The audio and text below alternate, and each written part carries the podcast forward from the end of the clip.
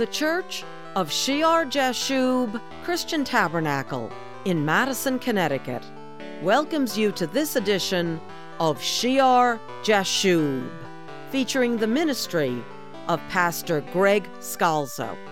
Hi, I'm Patty Scalzo. Today, we will continue listening to a sermon in my husband's series on heavenly authority.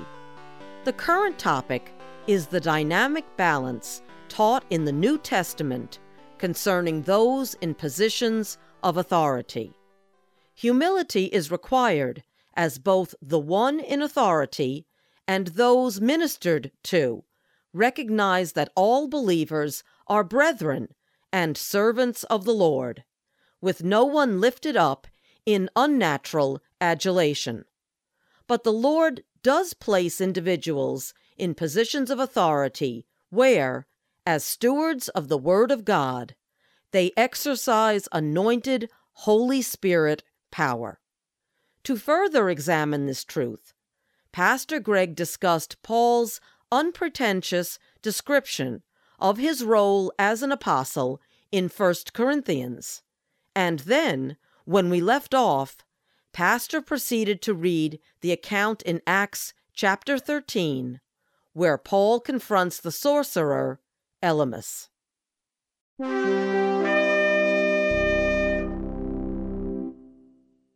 Then Saul, who was also called Paul, filled with the Holy Spirit, looked intently at him. This is the same Paul we read in 1 Corinthians, and said, O full of deceit and all fraud, you son of the devil, you enemy of all righteousness, will you not cease perverting the straight ways of the Lord?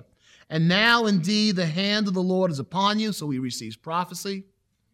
And you shall be blind, he proclaims it, not seeing the sun for a time. And immediately a dark mist fell on him, and he went around seeking someone to lead him by the hand. Then the proconsul believed when he saw what had been done, being astonished at the teaching of the Lord. And the teaching of the Lord is accompanied by the power displayed of the Lord. And humble Paul, a brother just like us, a servant of God, but he is a steward of the mysteries of God. And when the mysteries, the truth of God is attacked and error comes in, then his authority is seen by power and he proclaims the word of God, and the sorcerer is made blind. There is another side. Just men, just brethren, don't idolize, don't lift up, but there is authority given to men for the sake of the truth of God, and we need to respect that. Look at 1 Corinthians. We read in verse 4, in chapter 4, I'm sorry, for the kingdom of God is not in word but in power, in verse 20. Look in chapter 5, and if you look down at verse 3, you have the situation in chapter 5 of immorality, among other things, coming into the church of Corinth. Beyond that, that even the Gentiles have. You have a man who has his father's wife that takes his father's wife. And Paul reacts obviously harshly against this, and he exercises his authority. Right after we read chapters 1, 2, and 3 about who is Paul, in chapter 5, verse 3, we read, He says to them, For I indeed, as absent in body, but present in spirit, have already judged, as though I were present, him who has done this deed. In the name of our Lord Jesus Christ, when you are gathered together, along with my spirit, with the power of our Lord Jesus Christ, deliver such a one to Satan for the destruction of the flesh, that his spirit may be saved in the day of the Lord Jesus. Now that's tremendous authority. He's saying that as he's praying, the Holy Spirit shows him it's, it's, as though he's there in their service. He can see what's going on. And he tells them, You can't let this go on. This is not grace. This is trampling on the things of God. If for the very sake that this man gets saved, he'll be not saved if he keeps going. You have to stop it. You have to hand them over to Satan for his salvation, for the sake of the church. And this is what you do when you gather together and you're in one mind, and I'll be praying there, and my spirit will be right along with you in the Holy Spirit. then you ought to exercise the authority with the power of the Lord Jesus Christ and proclaim it, just like he did to Elymas. Deliver such a one to Satan for the destruction of the flesh. If you go into Second Corinthians, and again, the contending for the truth continues.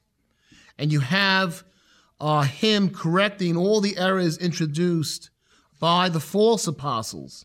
In chapter 11, verse 13, he tells them, we read this several weeks back, for such are false apostles, deceitful workers, transforming themselves into apostles of Christ. And no wonder, for Satan himself transforms himself into an angel of light. Therefore, it is no great thing if his ministers also transform themselves into ministers of righteousness, whose end will be according to their works. They've crept in, they're deceiving the church. And so, in the process of trying to make the Corinthian church wake up, he is called on to defend himself and who he is and the authority he has. In chapter 10, 2 Corinthians 10, he says uh, in verse 1 Now I, Paul, myself, am pleading with you by the meekness and gentleness of Christ. Through meekness, he's pleading. Who in presence am lowly among you, but being absent am bold toward you. And what he's speaking about there is later on, you'll hear he says that they claim, well, he's very bold in his letters, but when he's among us, he's very humble. So he uses that here sarcastically who in presence am lowly among you, but being absent am bold toward you. But I beg you, so he's pleading with them, gentleness, meekness. I beg you that when I am present, I may not be bold with the confidence by which I intend to be bold against some who think of us as if we walked according to the flesh. For though we walk in the flesh, we do not war according to the flesh.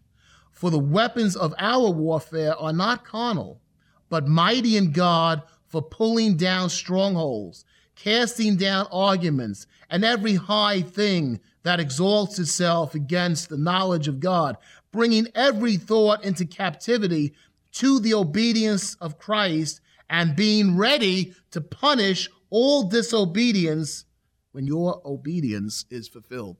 Once those can come to a knowledge and come out of it and be saved, then he will be bold and punish those, these false teachers, these false apostles, in the power of God with the weapons of our warfare.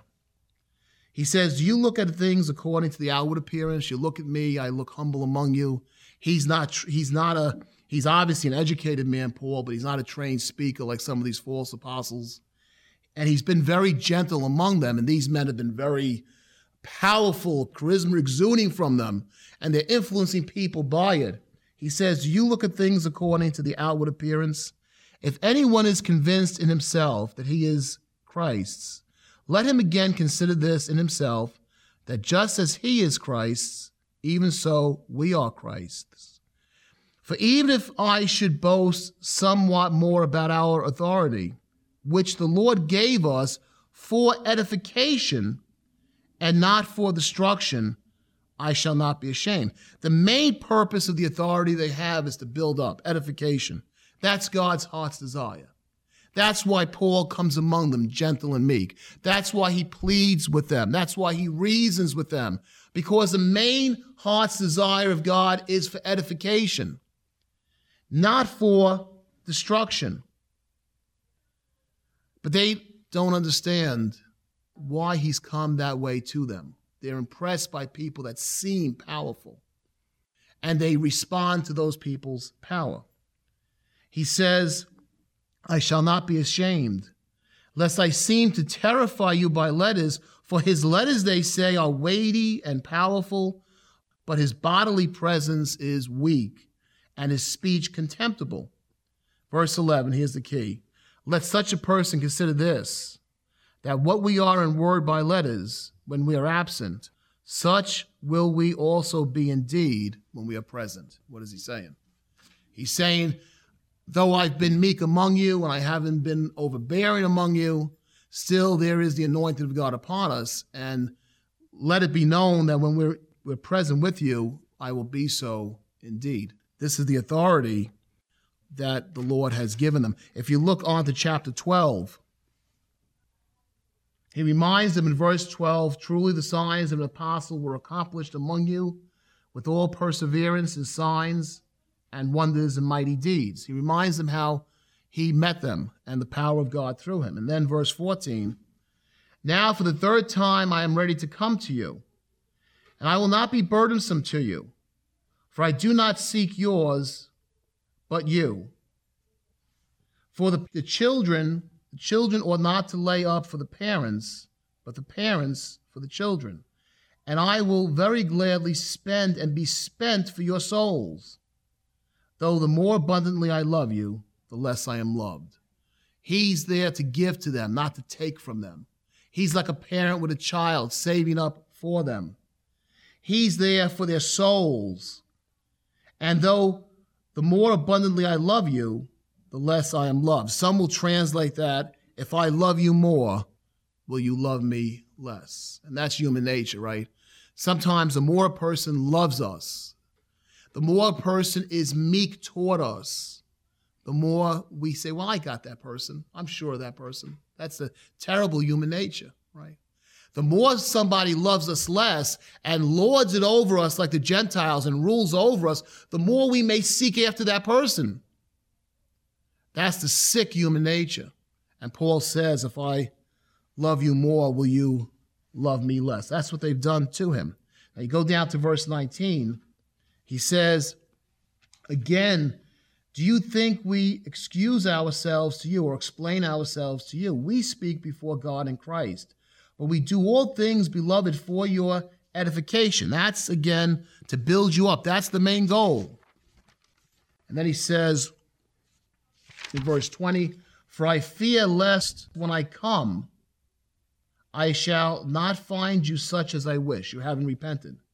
And that I shall be found by you such as you do not wish. Lest there be contentions, jealousies, outbursts of wrath, selfish ambitions, backbitings, whisperings, conceits, tumults. Lest when I come again, my God will humble me among you, and I shall mourn for many who have sinned before and have not repented of the uncleanness, fornication, and lewdness which they have practiced. This will be the third time I am coming to you. By the mouth of two or three witnesses, every word shall be established. I have told you before and foretell as if I were present the second time. And now, being absent, I write to those who have sinned before and to all the rest that if I come again, I will not spare.